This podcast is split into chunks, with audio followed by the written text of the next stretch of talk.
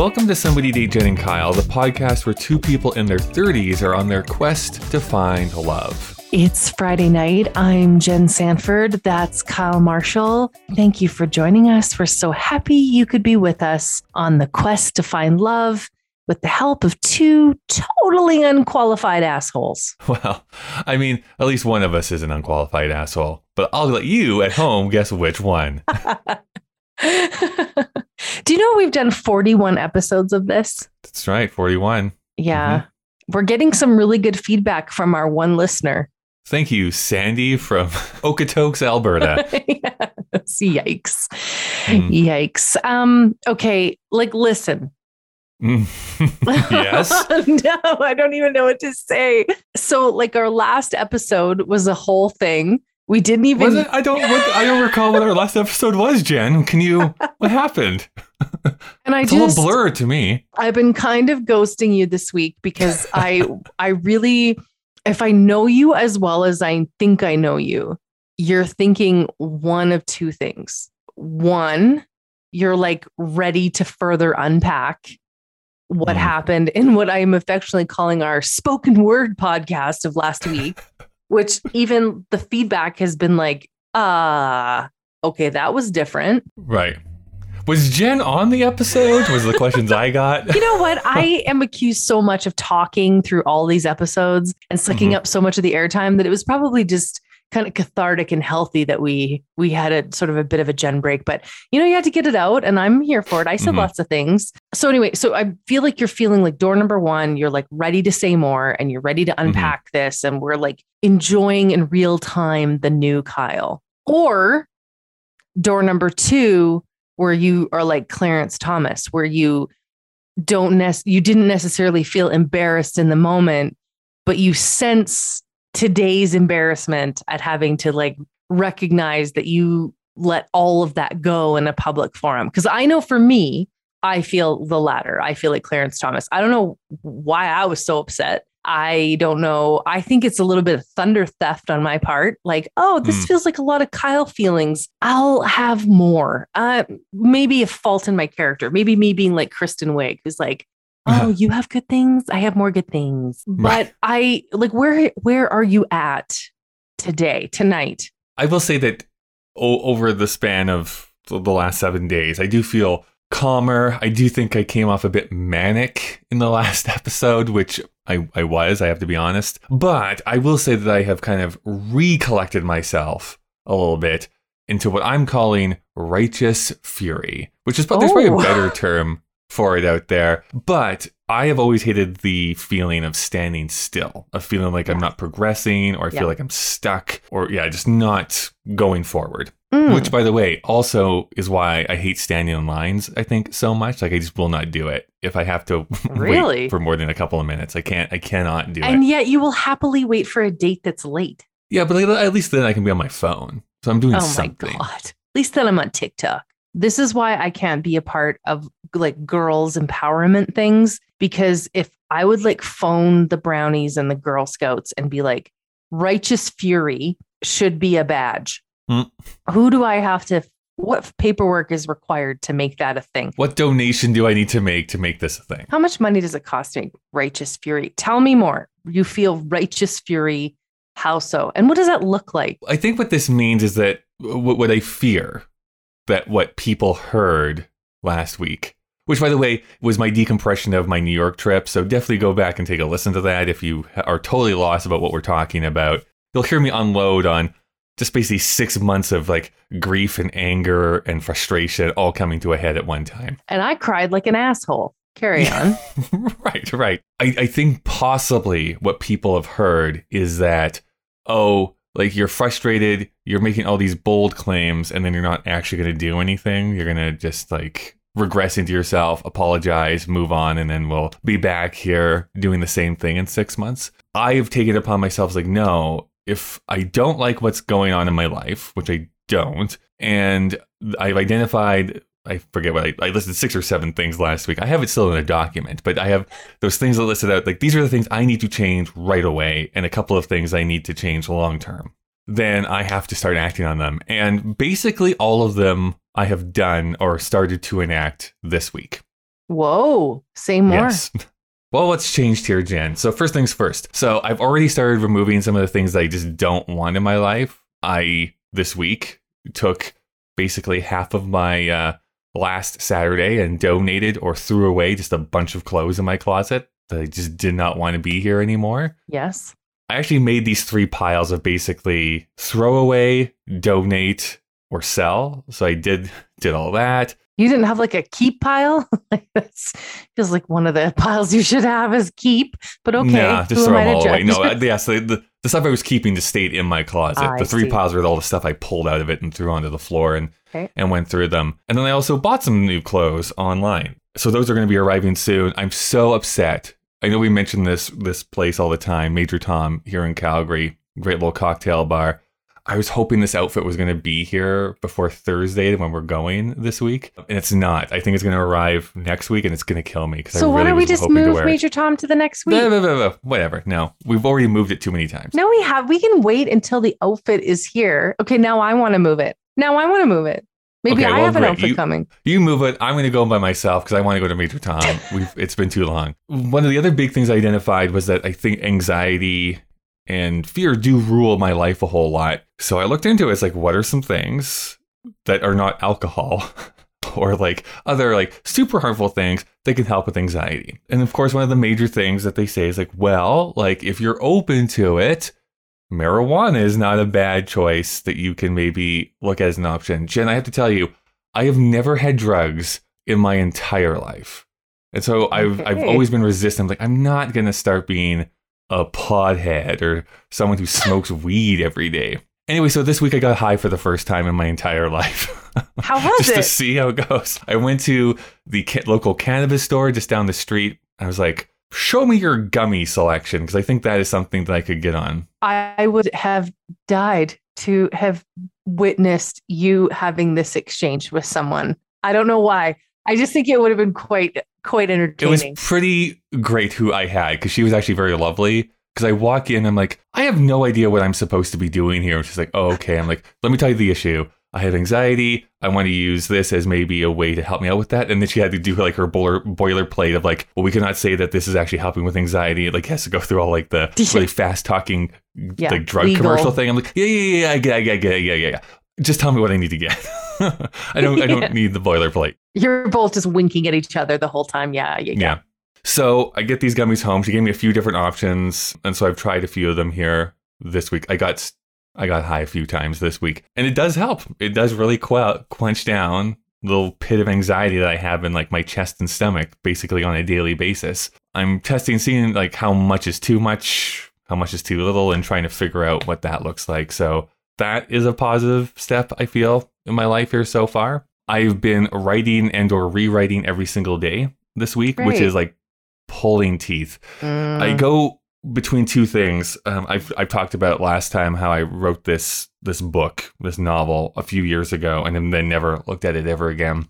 And so I'm going through this thing that I wrote 4 years ago, and there'll be one paragraph I'll read and I'll be like, oh, this is actually pretty good. I'm actually good at this. This is really great. And then I'll read the next paragraph and I'll be like, I should be arrested for crimes against art. This is awful. Oh my God, Kyle. This is bad. So the rewriting process has been really tough. Like, okay, this has to be fixed. It has to be more clear. Like, this has to be reworded. Like, this is way too wordy. Why am I using 17 words when 5 will do? So it's just like going through there and just fixing it and making it sound right for a second pass. So I can do this for a third pass and get it to where I want it to be. While I was in New York talking with my crush, we were talking about ideas, and I actually stumbled upon this TV idea that I want to pursue. So I'm now writing the pilot script for a TV show, which may or may not ever happen, but I need to get it out of my system because I think it's a fun idea and I want to write it. So that's where we're going there. Hey, my good friend Scott Townend used to write scripts, and now he's the EP for Run the Burbs. Oh, and wow. So, yeah, that's great. You know, it happens. I think we have a tendency to make these dreams not tangible, but I know you're a strong, strong writer. So it's not unreasonable that someone would pick up something. And even if it doesn't come, it's not like you're like, it's this or my parents' basement. Right. Exactly. That's why I have to be fair to myself with some of this stuff. It's like some of this stuff just has to be for me, whether it goes anywhere or not is is gravy. The funniest thing I think that happened this week that I also brought up last week is like me bemoaning the fact that I don't hang out with any gay people or anyone from the LGBTQ community. So I texted my gay acquaintance who I'm the closest to being a friend with. And I'm like, hey, Fraser, here's the deal. And I just lay it out. I'm like, I want to hang out with more gay people. Like, you are a gay person. It was so awkward. And he's like, can we hang out maybe sometime in the next couple of weeks? Is that something you would be willing to do? And he was very sweet about it. He's like, yeah, no, sure. I'm totally down with that. But then he said something really interesting where he's like, weirdly, you're like the third person who's done that to me here in the past month. So I don't know what is going on where this might be a internal panic for a lot of people. So. Or he's like such a trusted person. He's like an AA sponsor. Everyone's like, this will be my safe place to be. He's my closet sponsor. He's gonna help me through this. That's terrible because it's not like you're in the closet. That's not fair. It's not like it's just me and the listeners of this podcast that know. That's it. That's the only people. It's only Sandy. She's the only one who can know. So yeah, we're meeting up on Thursday. This Broadway composer that I've actually started to become sort of friends with because he was a guest on the other podcast that I do. I released the episode. We've been like messaging back and forth. And I said, it's like, hey, thank you so much for being on the show. Right. And like, if there's anything I can do for you, let me know. And then he wrote back to me and was like, well, the same thing for you. If there's anything I can do for you, let me know. And I'm trying to figure out what my ask is going to be. I don't want to go too big. Like, well, I want a show on Broadway, but I think there should be something that I can maybe use that is not out of the realm of possibility. Anyways, so that's an in that I want to try and use. It's great. Build connection. Yeah. Building those connections, deepening those relationships, which brings you to New York. I think that was the thing that I left on. New York is this interesting thing. And I think that's the thing I've been thinking about the most here this past week and trying to figure out, is that actually the goal that I want? Or is it something different, and I'm using New York as the destination? And I don't want to use this as an excuse, but like, I think back to my time at Apple, and there was a great piece of advice, honestly, that a manager gave to me once, whereas like so many times people will get into their heads where like, my goal, right, is to be this role or this thing or go to this place. And really that's almost like the wrong thing to think of, because what if that place doesn't exist, or it's just totally unaffordable, or that role isn't in the company anymore? You're going to something that might not be there or might not be attainable. What's better is like, what are the characteristics of that role, or what are the things that successful people going to that city exemplify, and do that? Because then that's transferable anywhere you want to go. It's not just the one thing. What do you aspire to feel and be when you're doing that thing that can be replicated anywhere? That way it's like, oh, you know what? It's not New York. It's Los Angeles, or it's Hoboken. I don't know. It's this, whatever the place actually is. So I'm trying to figure out if it is actually New York I want to go to, or if it's just like, I feel stifled in Calgary, so I need to go somewhere different. Yeah. Where is that new place? Yeah, so I get it. That's what I'm trying to figure out. Lastly, this is the last thing I was going to say, is this whole thing about like, I don't feel like I'm experienced enough. I just don't know. I don't feel confident when I'm in the bedroom. So I want to get better. So, Jen, this week, I know we're not doing the relationship scorecard this week, but Jen, I downloaded Grindr this week onto my phone. You finally did it. I did it. I've been so resistant to it for years. And so I downloaded Grindr, and in the span of 5 minutes, like 100 people were like up on my business. And so I was like, it was wild. It was a wild first 5 minutes on this app. I was like, what is happening? It's very much quieted down since that first. It must have just pinged everybody who was using the app for some reason. Very long story short, going through the different profiles, talking with people, I will say there are some very aggressive people on this app who basically lead with dick pics. And I was like, ooh, dude, like, not as a first thing. Gee, who would think? Who would think on Grindr that would happen? But okay. I know. It's like, right. Hi, here's my butthole. I'm like, great, block. I don't need to see that. Yeah, but for some people, they're like, oh, thank God he didn't ask me how my day was. So you can just do the law of averages, really. So I had it in my calendar, Jen, for Saturday, Sunday, and Monday that I was going to go and get laid 3 days in a row by three different guys. Wow. I like that you had to diarize this. That's the quintessentially Kyle part about it is that you're like, I'm just going to be a hoe, but I'm going to schedule it. Listen, Jen, I'm a whore, but I'm organized. Okay. That should be your second badge that you get. Organized hoe. So here's what happens though. Saturday, this guy's like so into it. Like, yeah, we're going to meet up and I'm going to teach you, literally, I'm going to teach you some stuff, blah, blah, blah. Being very like braggy about it. Yeah. Talking a big game. Saturday happens. Nothing, no response. Doesn't respond to any of my texts. Nothing happens. I'm like, ugh. Okay, well, first guy's a strikeout, whatever. There's still Sunday. That happens on Tinder. Men are like, here's all the things I'm going to do to you. And you're like, okay, when do you want to meet? And they're like, whoa. Tumbleweed. Okay. All right, call your bluff. Sunday happens. This person I've matched with, he does not live in Calgary. It's a satellite community that lives around Calgary. So it's a 40-minute drive to get to where he is. Nope, hard pass. So I get into my car. Okay, if I get murdered, because it's like, whatever, I've had a good run. And I might as well go out. I have to ask you, blaze of glory. When you go to these places, do you text someone and say, like, this is where I am? No, it's so funny, Jen. I thought about doing that on my way. I'm like, should I text Jen just to say, hey, if you don't hear anything from me in 2 hours, send like help to this address? I've done that to you. Been like, this is where I am. And if you don't hear from me by Sunday at 12 noon, call the police and tell them to go to this place. So I didn't do that as a fucking idiot. I didn't do that. Anyways, we meet in the Walmart parking lot. Perhaps the sexiest place for a first meeting. God. The Walmart parking lot. And we decide. Not yet a sponsor. Walmart and Grindr. Not yet a sponsor. So we go get coffees. We walk around the lake a couple of times. And then we come back. And I approached her. I was like, do you want me to take you back to the Walmart parking lot? Or do you want me to take you back home and we can continue this? And he's like, I would like you to take me back to the Walmart parking lot. And so the date ends, I'm not even joking, Jen, in a handshake. He shakes my hand and leaves my life. It's like, I don't want to make it sound like he owed me anything, but I was like, I drove 40 minutes for a handshake. And I was just going to say, like, if you don't do it for your own self-worth, at least do it for the price of inflation. You can't afford to be having dates 40 minutes away from where you live.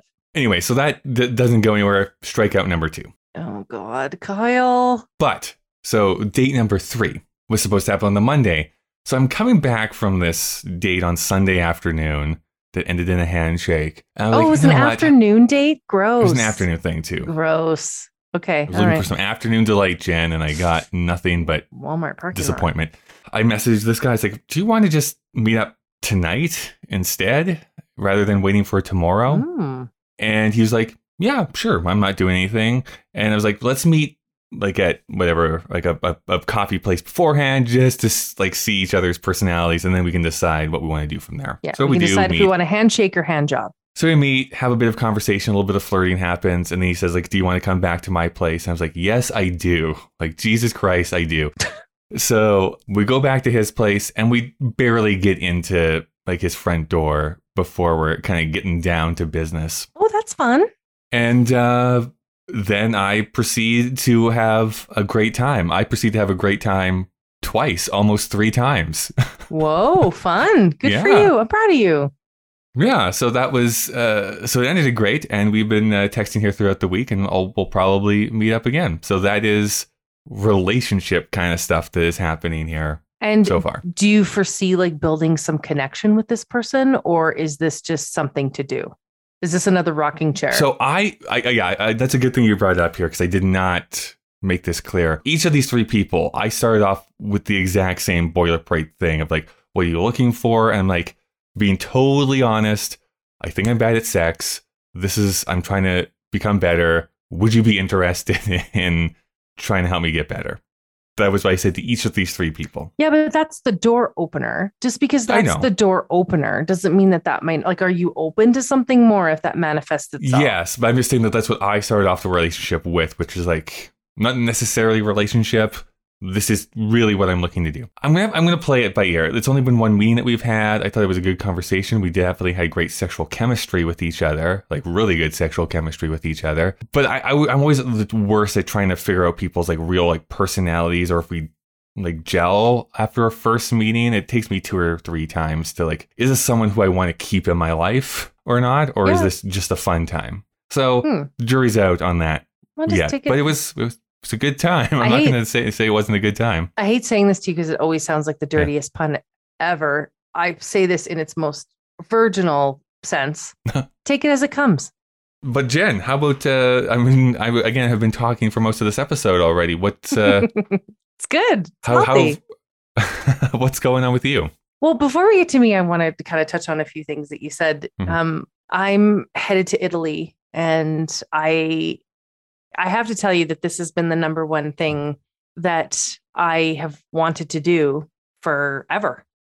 Mm-hmm. You know, as you know, Kyle, I have a bucket list, and it's been really important to me to move through that bucket list. And when I was with my college boyfriend and he said, like, if you could do anything, what would you want to do? And I was like, I would like to go to Italy. We never went, we broke up. And then, you know, my husband and I begged him and begged him and begged him and begged him to take me to Italy. And we just couldn't get there. He wanted a house and a dog and some kids instead. You know, my last relationship, I just got so close, but couldn't get there. And I remember when we broke up and I went home. After we broke up, I went home, and I remember saying to my father, my dad, all I've ever wanted in my life was for a man who loves me to take me to Italy. I cannot believe that for all of the things I've achieved, like for all of the achievements I've had in my life, I can't do this. I can't make this happen. The next day, my father phoned me. I remember because I was with you, and he said, call me as soon as you're done with you know whom. And, he must not be named. He will not ever look me in the eye or say my name. Yeah. It's important to note that my father refers to Kyle as as his favorite child.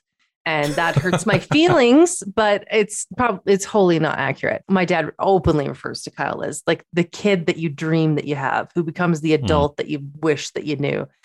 And so my father says to me, okay, aside from all of the theatrics of your life, which I always love it when he begins with like a takedown of the state of my union here. He says, I'm fairly confident, pragmatically speaking, that I am a man. And I'm fairly confident that I have loved you since the day you were born, giving me 39 years of credibility to be the one to take you to Italy. And let's book it today. And I was like, oh my God, I'm going to Italy with my dad. Oh my God, I don't know. And then I got thinking about it. And you know how you hope for divine intervention?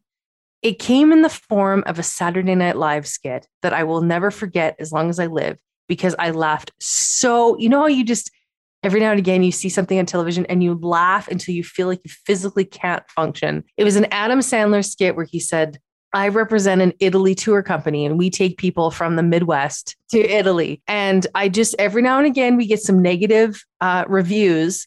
And so I'd like to take some time to clear that up. But remember, you're still going to be you on vacation. If you are sad where you are, and then you get on a plane to Italy, the you in Italy will be the same sad you from before, just in a new place. Does that make sense? By the way, I should just say for our younger listeners, Saturday Night Live is a sketch comedy show that airs on the NBC network on television with commercials. Yeah. So I stepped back and I sort of thought, like, what do I need to do to become the person that wants to go to Italy like myself? And as you know, Kyle, I've ridden a Peloton like it's going to, you know, like I'm being held hostage. It's like speed. If you don't pedal, it'll blow up. I've read, I've studied, I've, you know, done all of the things that I wanted to do. I found a job that valued me and really likes me there, and the job that I feel valued. Read all the Chef Boyardee cans I did all of those things. Yeah, absolutely. I learned one word of Italian, which is, you know, how they want North Americans to come and visit their place. And then now when I'm going to Italy, I'm going as the person that I most wanted to be when I wanted to be in Italy. And that feels very exciting. I am going with my dad. I'm very excited to be going with my dad.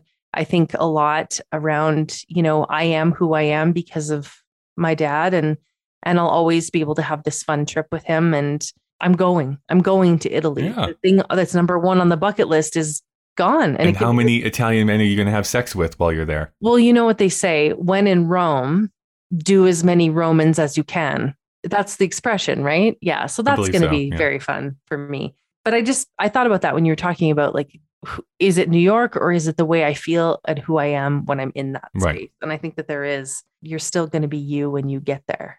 So be who you want to be before you get there. I think that that's the lesson. Where am I at? Well, I'm not in a great place. I'll be honest that on the romantic front, I'm not in a great place. And isn't that always the way it is when your career's going good? You have a good sense of self. Mm-hmm. You have great friends like Kyle, who gets on the podcast and says he wished he had different friends. Yeah, it's okay. See, that's a gross misrepresentation of what I said. I wish I had different friends. I said I wanted to have gayer friends is what I want. Is what I said. Okay. Okay, that's fair. That's fine. You know, I once had a friend in college who was like, you can have no other friends. And I never saw her again. So I want to not be that person now. But with Jesus, this man that I've been going on dates with, that I should probably just say that I've been dating. I'm dating Jesus there. The statement's been made. It's really starting to pile on now. I can see it quite clearly now that I can't stay where I'm at in this relationship. I either have to go forward or I have to stop fully, but I can't stay here. I'm like, what's that? We're old. So when we graduated from high school, there was a song that says you don't have to go home, but you can't stay here. Right. And yeah. I really feel like Jesus is standing at the precipice and saying, like, you're either going to come with me and we're going to kind of give this a label and give this a title. We talked about define the relationship last week. We're either going to give this a thing and we're going to go forward, or I think you got to go. And he's certainly so convinced that I'm coming along that he's not entertaining the fact that there could be the other road, which makes me feel like that's so reckless with his heart.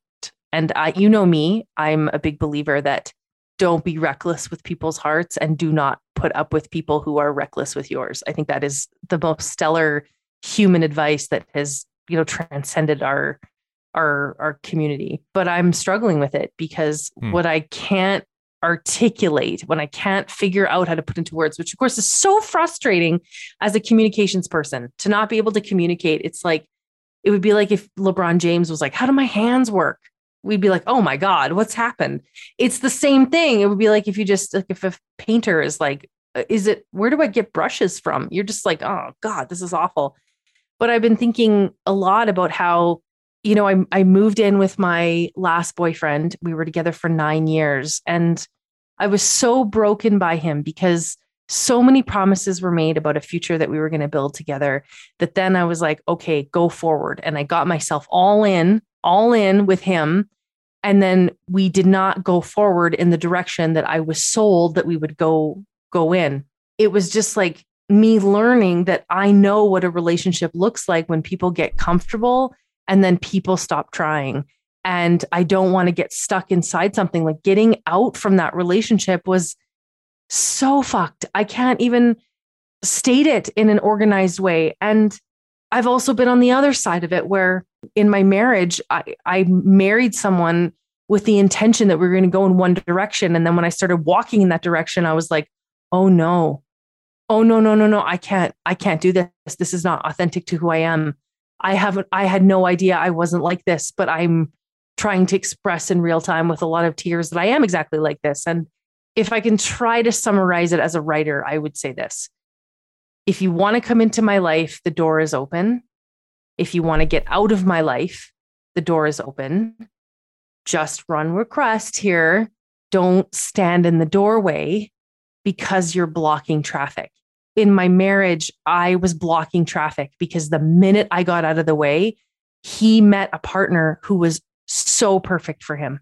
Like, think of all the time that I wasted of his because I wasn't ready and I didn't want the same thing, only to then get into another relationship where they stood in my doorway. And so I think I've been on both sides of someone standing in my doorway and me standing in someone's doorway, that now I'm looking at this relationship with Jesus and I'm just automatically assuming someone's going to be in the doorway. But either way, it's going to be terrible. And I'm spending so much time being preoccupied by this thought that I can't even let the thought enter that maybe it could be good. Do you see what I'm doing? Like, either way, it's going to be bad. Just which side is it going to be bad? But I'm not even looking at the side where I'm like, maybe this could be good. Yeah, I think you're using some self-destructive language there. However, I'll put my foot down here, Jen. I don't want to blow past, I think, the significance of you saying for the first time on this show that you're actually dating this other gentleman that we call Jesus on this podcast. And I am here to tell you, as a friend, that you should not be dating Jesus, that you should not be in this relationship. Okay, rock and roll. Okay, say more, Kyle.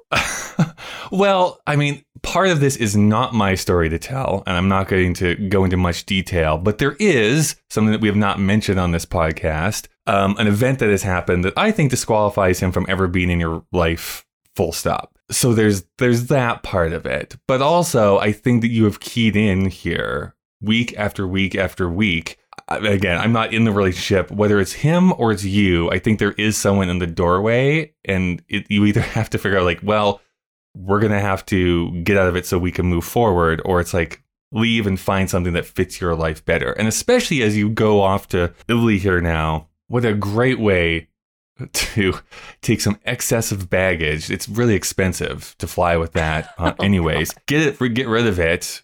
Kind of get your feet back under you in Italy and then come back refreshed and start new. Yeah, I don't disagree. And just for full transparency, because I hate it when podcasts are like, that thing. And you're like, oh my God, I'm a dedicated listener. Don't be a dick to me. So for Sandy and Okotoks, we'll just mention that I had a situation where I had an argument with Jesus, and I was standing in the middle part of the stairs. And I was trying to get him to listen to me. And when people just kind of try to shut me down, I will really get in your face.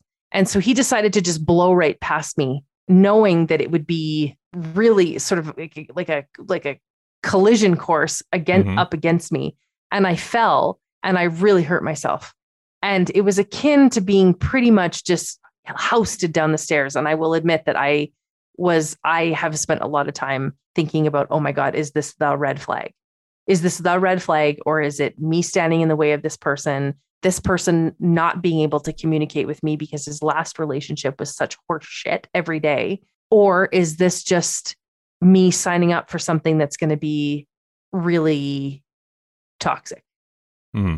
And I reached out to Kyle because I like that you're objective. I like that you're objective. You weren't just like, nobody wants at 39, nobody wants the friend where you explain what happened and they just go, let's burn down that motherfucker's house. Like, you don't want that friend. And you were really like, are you okay? And I was like, no, I'm not okay, but I'm just going to be quiet because I just want to hear my own voice. Because that's the other thing that you learn at 38, which is that if you just let voices crowd into your mind, you can't hear what you want. And I wanted to have a step back to see what would be his reaction, because I knew that if it wasn't like absolutely apologetic in its most rawest form, it was probably going to be over, because there's nothing, you just know if he would have said like, well, technically you were in my way, and technically you know, that's, you know, your elbow is. I'm sorry if your feelings were hurt, but yeah. The equivalent of that, right? Like, well, in my defense, you have weak elbows. But like the idea that I was physically hurt, and I wanted to see, and there was a lot of capitulation there. There was a lot of like, I'm not going to create that with you. I'm not going to create that with you. That was an anomaly outlier event. And it really has been since it happened. So I'm kind of just watching it, but I also know, and he knows, because we have had people write in and say, what you're putting Jesus through is not fair. I do want to say, I have carte blanche to talk about this on the podcast. He is never blindsided by what's being said. He has said to me, be committed to the truth and be committed to telling the story, whether or not we go the distance or not. So I want to be really fair to that. I know that I'm signing up for something that I know is going to be hard. I know it's going to be hard. I think he's going to be hard. His feelings are going to be hard. He's got two little kids. He's got an ex-wife who is just gonna just be the worst. She's just trouble. And so I'm signing up for all of these things, and I just don't know how. I'm not signing up. I'm trying to figure out if I want to sign up. And it's leading me into a place where I just don't know if I'm ready to commit. And, you know, Kyle doesn't stand alone. Before you get your angry tweets ready, Kyle doesn't stand alone. I have a community of friends. I don't have any female friends because I'm not built like that. But most of my male friends have said, I am not convinced. I'm not convinced. And they're watching me. I have very objective friends. So Kyle doesn't stand alone on that. And I always appreciate your honesty, Mr. Marshall. One of the things that provides me comfort is I know that I can't be the only one that thinks this way. So in preparation for this episode, which I am dutifully calling You're Blocking Traffic, because that's what I'm most worried about, because I've been on both sides of it. So I Googled not ready to commit. And I want to just say, holy shit, I found my tribe. If you want to feel less lonely, Google something that you kind of think inside your heart and see what happens. So why don't we head over to the fishbowl, which has been ignored now for 2 weeks. I would say dusty bowl, but that sounds sexual. Is it sexual? That sounds sexual. Don't tell me if it is. Now that I'm this big pothead, I could go for a dusty bowl, if you know what I mean. Gross. Okay. Here are your keys. Thanks. Question one. Honestly, the not ready for a relationship line, is that an excuse or fact? So if you have told someone you're not ready for a relationship, did you actually mean it, or was it an excuse? And if you are dating casually, do you think your stance would change if you met someone extra special? If you've been told by someone that they're not looking for a relationship, how did you take it? Fact or excuse? Anytime someone says that they're not ready for a relationship, at least in my experience, and I have said these exact words myself, they either mean one of two things, and they basically mean the same thing, but there is a nuance to it. They really do mean that they are not ready to commit to a long-term relationship. There's something in their past that's like a roadblock for them, or a hurdle that they just can't get across. Or what they're really saying is that they're not ready for a relationship with you. But in both cases, it means that... That's incredibly well said. In both cases, they're not ready for a relationship. One more pointedly, but still, it's just not something that they can get past. Then you have to decide which is it? Is it a no for you? Is that what the roadblock is? Like, are you the roadblock, or is it something that they want to try and get better at? But anytime this has been said, or that I've said it, it's true. It is true. It's up to you to decide if you want to wait around for them to be ready or not. Yeah, I think that this is always the danger. Can I just say that I love that this question had 3 questions in it? Like, it's like one of those high school questions. So it's like, Tim and Jane, if this, then that, do this. Yeah, if this, then that.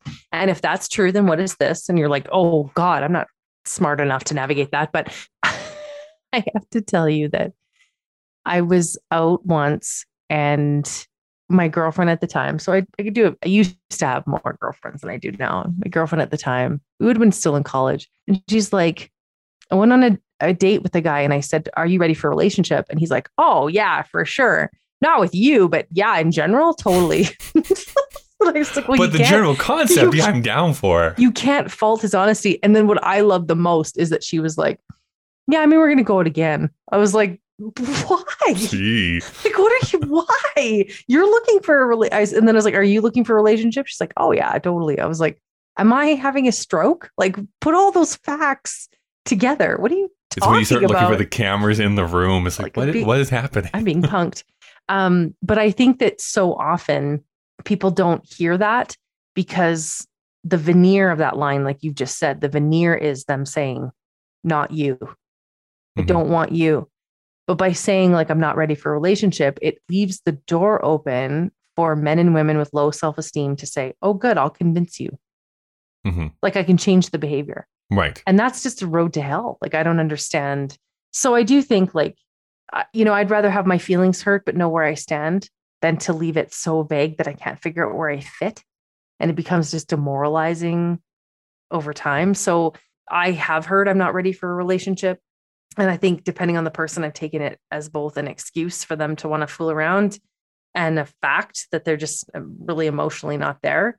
I have a tendency to date men who are incredibly driven, and some of them have just been put through their, like, we have to admit, some women out there, like, I don't know if they get together and decide how to destroy men or what they're doing, but you know, they will do a rough job on a good man. And then that man is like, now I'm going to go back to the home plate here and just kind of hang out in the dugout. And that sucks for women like me who try really hard not to be raving bitches to men. Yeah, I'm just saying. So I've taken it both ways, but I my heart goes out to people who hear a person say, I'm just not ready. And they're like, I can make you ready. Watch me perform for you. Watch me be everything you want me to be. I always want to say, like, put an ultimatum, but that's not the right word. But it's almost like if it was said to me in this case, I'd want that clarification. It's like, do you mean you're just not ready for a relationship full stop? Or is it that you don't want a relationship with me? Like, let's be honest. And if it's the second, then great. Let's stop this now. I think human nature would stop people from being that honest. We inherently don't want to hurt one another. I think you would set up people to lie. True enough. But then I think we can also put into things like, when will you know? Like, when are you going to be ready? And if you don't want to play that game, hold that thought because we're going to cycle back to it. Can you be in love, but not ready for a commitment? Yeah. We call it the Jen Sanford experience of 5 minutes ago. That's exactly where I'm at. And people are at that all the time. Look at people who are wrestling with their independence. They can be totally falling in love, but not ready for a commitment. I love Jesus. This sounds so, I feel like we have to always put a disclaimer on the bottom that says we're talking about a person, not the religion. I'm going to win an award or something like the Christian Faith Society, like programming best, award. Best faith podcast. Like, have you listened to what we say on this show? If someone is listening out there, I will buy you a steak at Major Tom if you nominate this podcast for a Christian faith-based programming award. You call me up, send me the application, and I will buy you a steak dinner because it will be, that's us having too much fun. But no, like I love Jesus. I do. I have fallen in love with him. I fall in love with him and his kids and the way he makes me feel. But am I ready for the big commitment? I don't know. And I think it's always tied to past traumas, past experiences, that sort of thing, where it's the super unfortunate part is like, yeah, like I am into you. I love you.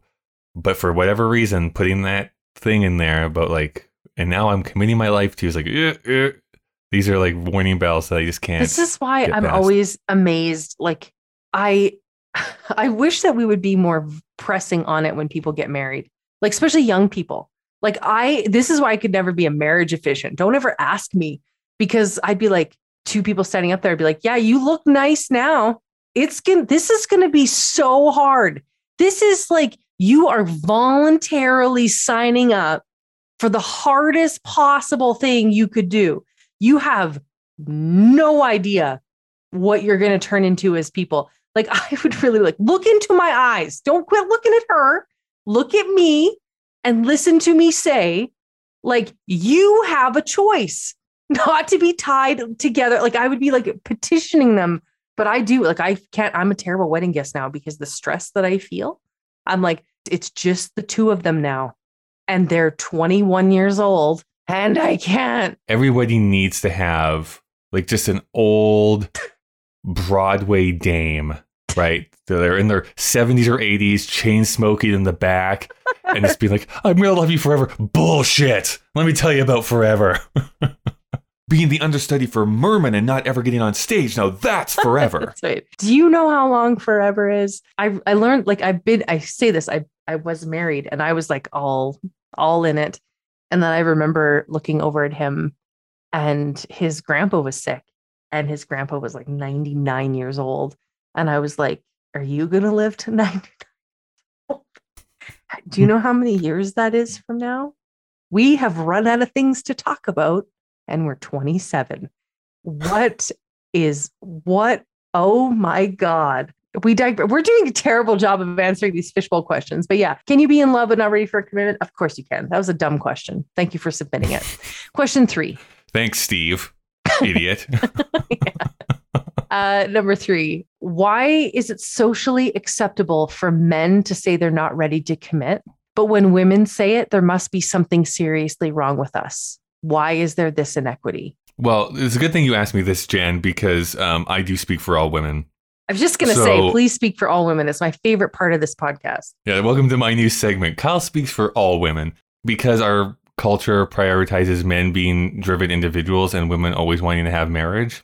I don't know. That's the real reason for it. But I don't have anything really special to say other than that. Yeah, we're stereotypically the nurturers and the family builders and the homemakers. And even when you hear parents talk about like, oh, and then one day when you get married, and it's like, woo, bleh. It's an inherent gender inequity. That's why. That being said, just because it is that way doesn't mean you need to fall into that trope. The only way we can change these cultures is by enough women saying like, hey, that doesn't apply to me. Another example involving my father, which I do feel like for a podcast that talks about sex as much as we do, we also probably talk about my parent too much. But I wanted to say that I was walking my dog and my dad came along, and we're walking down the parkway and we see a group of people with their dogs, and my dad stops walking and I'm like, what's the problem? And he goes, well, look, they're all young women with their dogs. Like, I'm going to be this man that's just going to walk up there. It's going to be so awkward. And I was like, okay, first of all, nobody cares. But secondly, I was like, of course, because this is what we have now as a society. And he's like, what do you mean? And I was like, well, women have figured out that they can own a home and have a dog for companionship. And it's someone that's trained in their own image and gives them all of the things that they want in terms of love and compassion that's unconditional. And if they want all the other stuff, whether it be sex or food or entertainment, an app provides all of that right to their door. We've engineered an environment where the drama of a relationship may not necessarily be required. And I was like, and I think we have the Kardashians to thank for that, because that's how the Kardashians operate. They were like, let's find some male sperm donors. And then when we're done with them, we'll raise our children as a community. They've totally Trust me on this, Kyle. Anthropologists will study the Kardashians from a family unit perspective for decades to come, because they represent a place of influence and power where they change the nature of what a family unit was meant to be.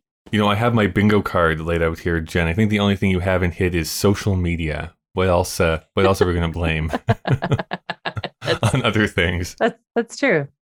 I, 26-year-old female, I'm legit not ready to be full-time with this guy that I really like, a 27-year-old male, so the same age. He says I'm damaged and traumatized from my ex, and that with help, I'll get over it and, quote unquote, be ready. I don't think I will. Can I get him to see that this isn't something wrong with me? It's just where I am right now. And if so, how do I do it? I think this question is very hard, because I think they both can be right at the same time. I agree. I agree. Both be wrong at the same time, too, I guess. I think that he might be true, that she is damaged and traumatized from her ex and that she can get help and be ready or get over it. But I think it goes back to the other question. Is he the best person for that? I don't know. That I can't answer for them. I'm unwilling to accept the assumption that if you're like, hey, I'm just not ready for something and I don't want to commit, that it has to be trauma informed. I think a lot of cases it is. Right. I know for me it is, especially like if you're raised by like a powerful single parent or you've had, you know, privilege to travel and be really independent. I think you can naturally come into something and just say like, I like this person, but I like me more. And that's okay. That's okay. But if we get into the heart of the question, you want to say to him, like, I don't think there's something wrong with me. I think it's just where I am right now. You need to go back and redefine this relationship, right? Define the relationship, as we said last week. I think you need to really not wait until a situation bubbles up, but you need to say to him, like, I need you to hear me, that this is important to me, and I need you to see me so that you can make qualified decisions about what you want to do with me, right? Put it on them to say, this is where I see myself this year.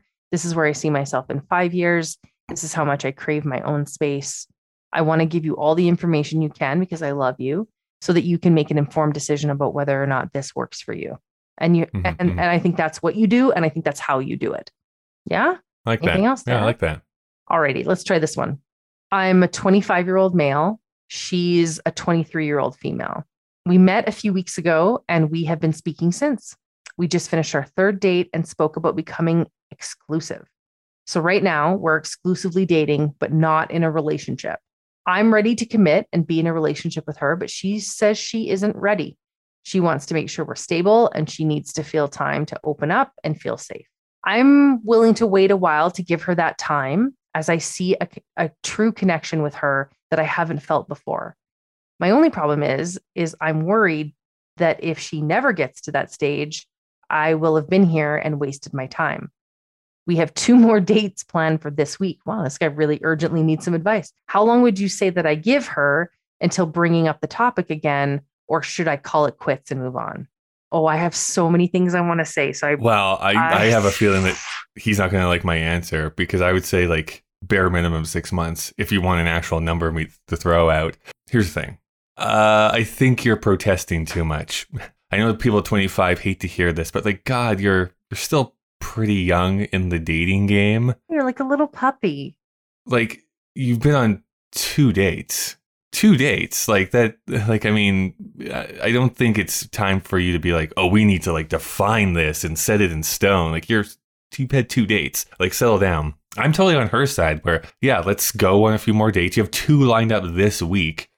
Let's like see what likes are, dislikes are, see in different environments and stuff like that. I think you're still in the exploratory phase, so have fun with that and loop back around in a few months if you're still dating at that time and see like, okay, do we want to actually define this as a relationship? Do we want to move forward and start to, move this to the next level sort of thing? I think you're trying to rush this. I mean, I know that I say that with the full knowledge that I am the epitome of taking it slow.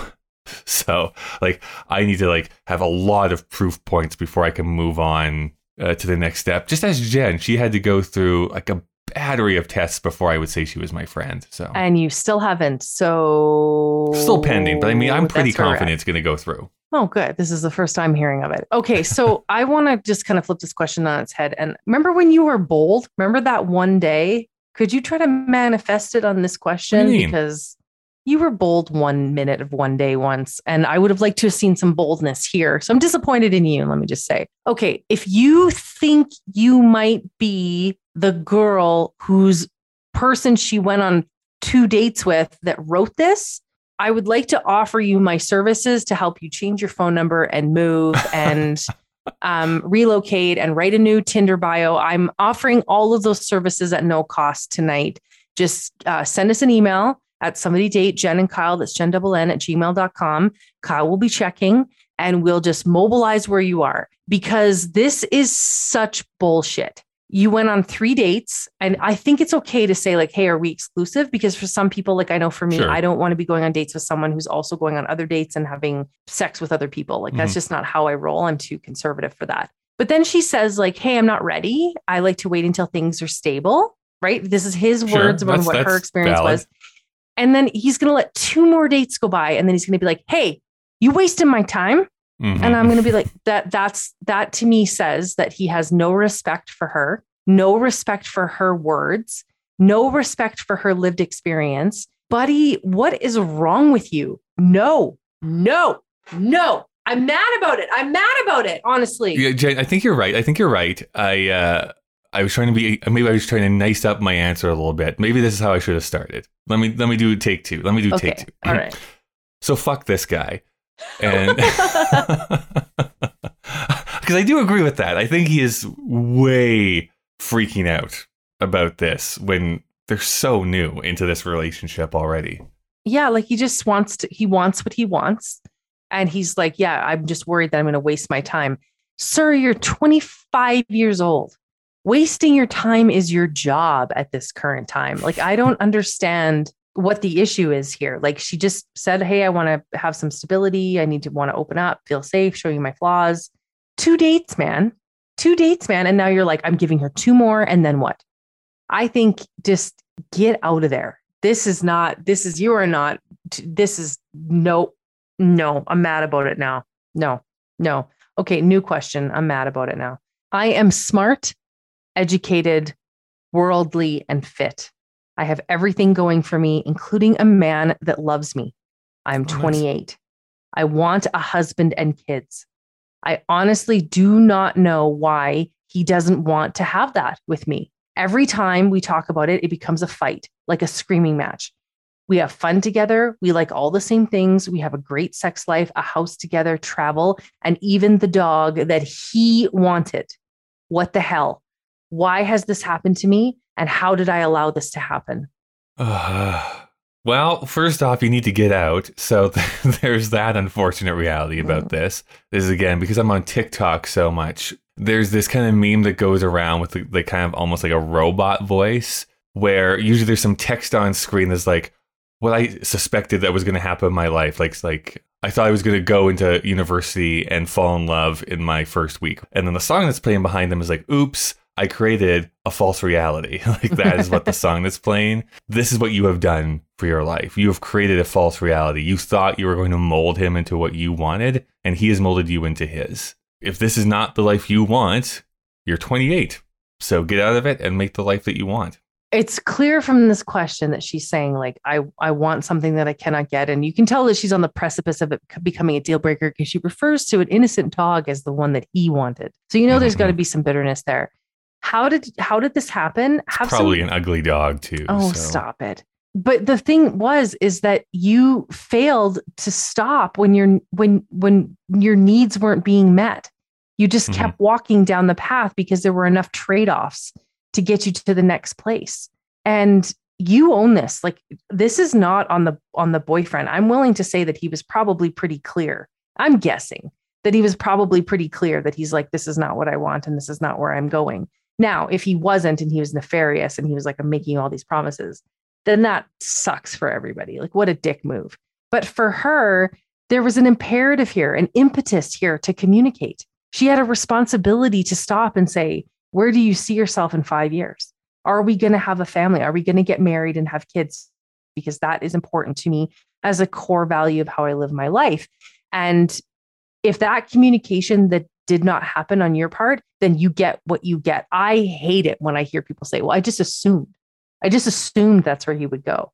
Well, that's the thing about assumption, right? How did this happen to me? It happened to you because you let it happen. You consciously were like, hey, let's just get the next thing and the next thing and the next thing. And I'm not going to stop and say, okay, before we go any further, these are the imperatives for me. Do you share these imperatives? And there's probably a lot of comfort here, right? Like, he's ticking a lot of boxes, right? Like sex, money, property, adventure. You know, he's ticking a lot of boxes, it would seem. But she had a responsibility to stop and say, just because he's taking the boxes, is it taking me on the path that I want to go down, the path that I cannot achieve on my own? Yeah, she's not asking. It's interesting in this question, she's not asking us what she should do about it, right? Like, we jumped in and we're like, yeah, why is this happening? She's asking why this has happened. And the answer is because you let it. All right. Oh, look, we have one little slip of paper in here. Why does this thought keep me up at night? What if I commit to my girlfriend of 5 years, then something better comes along? I'm a terrible person, but you can't fault me for being honest. Well, sure. I guess I can't fault you for being honest. Wouldn't it be hilarious if the person who submitted this question was the partner of the person, the question? I always think about that because it's likely that couples listen to this podcast. I often wonder if we ever inadvertently couple them.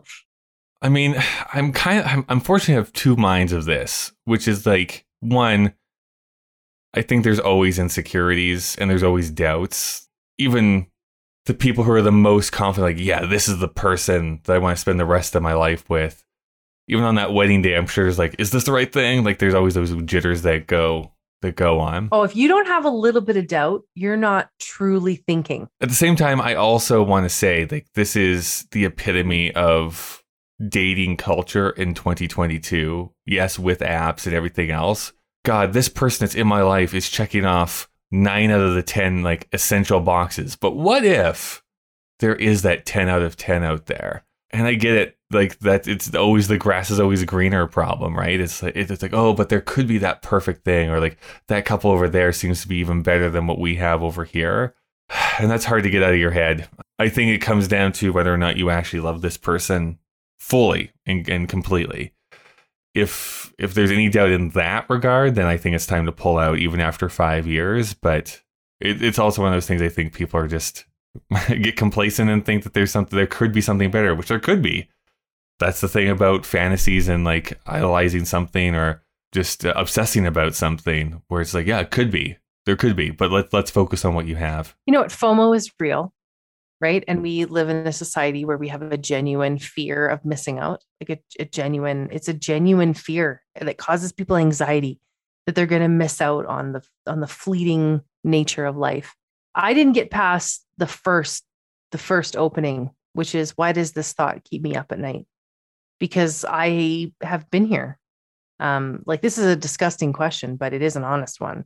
And I have been there laying awake at night and thinking, I wonder what else is out there for me. I wonder if I'm missing something.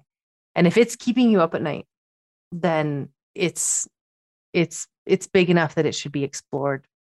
And you are at a crossroads. You are now blocking traffic for yourself and for her, right? You're blocking the door. You're blocking traffic. It's about recognizing if a trade-off is necessary. Do I need to get out of the way because maybe I'm not meeting her needs? Or do I need to go through the door because my needs aren't being met? I would strongly encourage the person that wrote this question not to continue to stay up at night, but to continue to use that time to be way more constructive around saying, do I want to explore what's out there and end this relationship?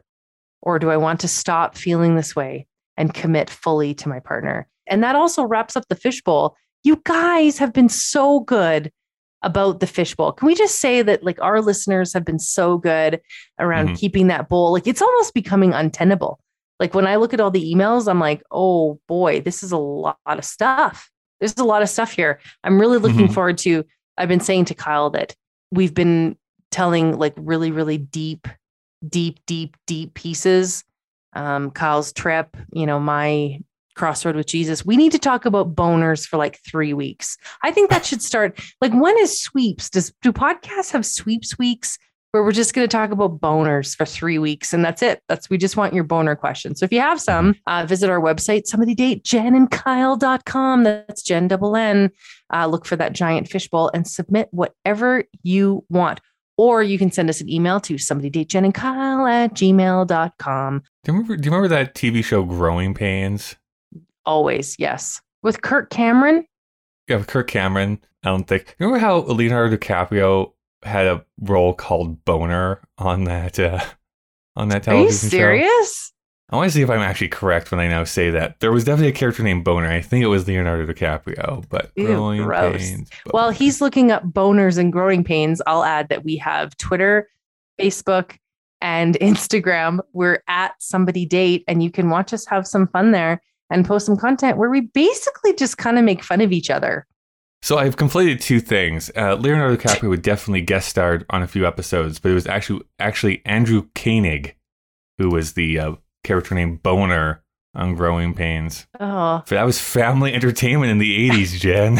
That's right. People listening are like, oh my God, talk more about Blockbuster. Brutal. All right, Jen, it's time for the burning question. This is what it is this week. Can a connection be so good that it overcomes a fear of commitment? What do you think, Jen? No, you can only really let it in until you're ready. And that is a you job. That's not a someone else job. But do you think, maybe this, you're saying this in not so many words, the awful thing is, like, you know, you're in those relationships, like, I want you to commit to me. I want you to commit to me. And it seems like they just do that in like a flash in their next relationship where because sometimes they right. That's what I mean. They're ready because it's the right person for them. And they're like, oh, this all fits. Yes, this is absolutely what I wanted. It's the this is always the big fallacy, is that people think it's the person. It's not. It's the right person at the right time when you're in the right mental state. It has to be the apex of all those three things. We always just think, because how many questions have we had submitted that say, like, we were together for 9 years and he didn't want me. And then he turned around and got married to someone else in 6 months. Like, what happened? I feel so rejected.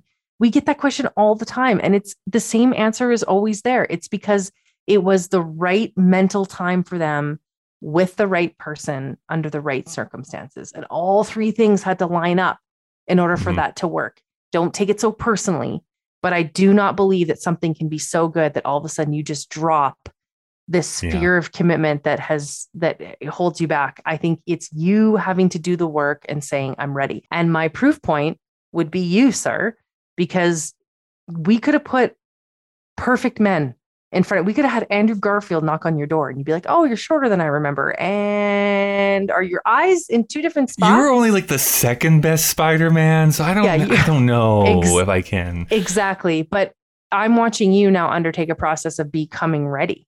And as you're getting closer and closer to that, you will stop this process of being like, I'm going to overthink and overguess. It'll just be like, hey, my heart's just open. I'm just ready. I'm just ready. And I'm also answering this question, hoping that I'm right, because I know in my situation with Jesus that it's not going to matter how perfect he is or how perfect he behaves or how many things he's like, I empty the dishwasher every day now because I know that's something that's going to help you think one day we could live together. The work is still mine. And I'm hoping that that's not just a me thing. That's an us thing. That's an everybody thing. Otherwise, I'm going to be day drinking. Well, this has been Somebody Date Jen and Kyle, your 2022 nominee for Best Religious Podcast. That's right. That's right. Nominee. You got to think bigger. This is we're your winner. We're the winner. Yeah, 2022 winner recipient of Best Faith-Based Podcast, Somebody Date Jen and Kyle. We are available on all social media platforms. And when I say that, I actually just mean Twitter, Instagram, and TikTok. We're at Somebody Date. Of course, you can reach us at somebodydatejenandkyle@gmail.com. That is Jen with two N's. Great to spend this Friday with you, sir. Thank you. And thank you for listening. And wherever your adventures may take you, we'll see you back here next Friday night. Be safe out there. Bye.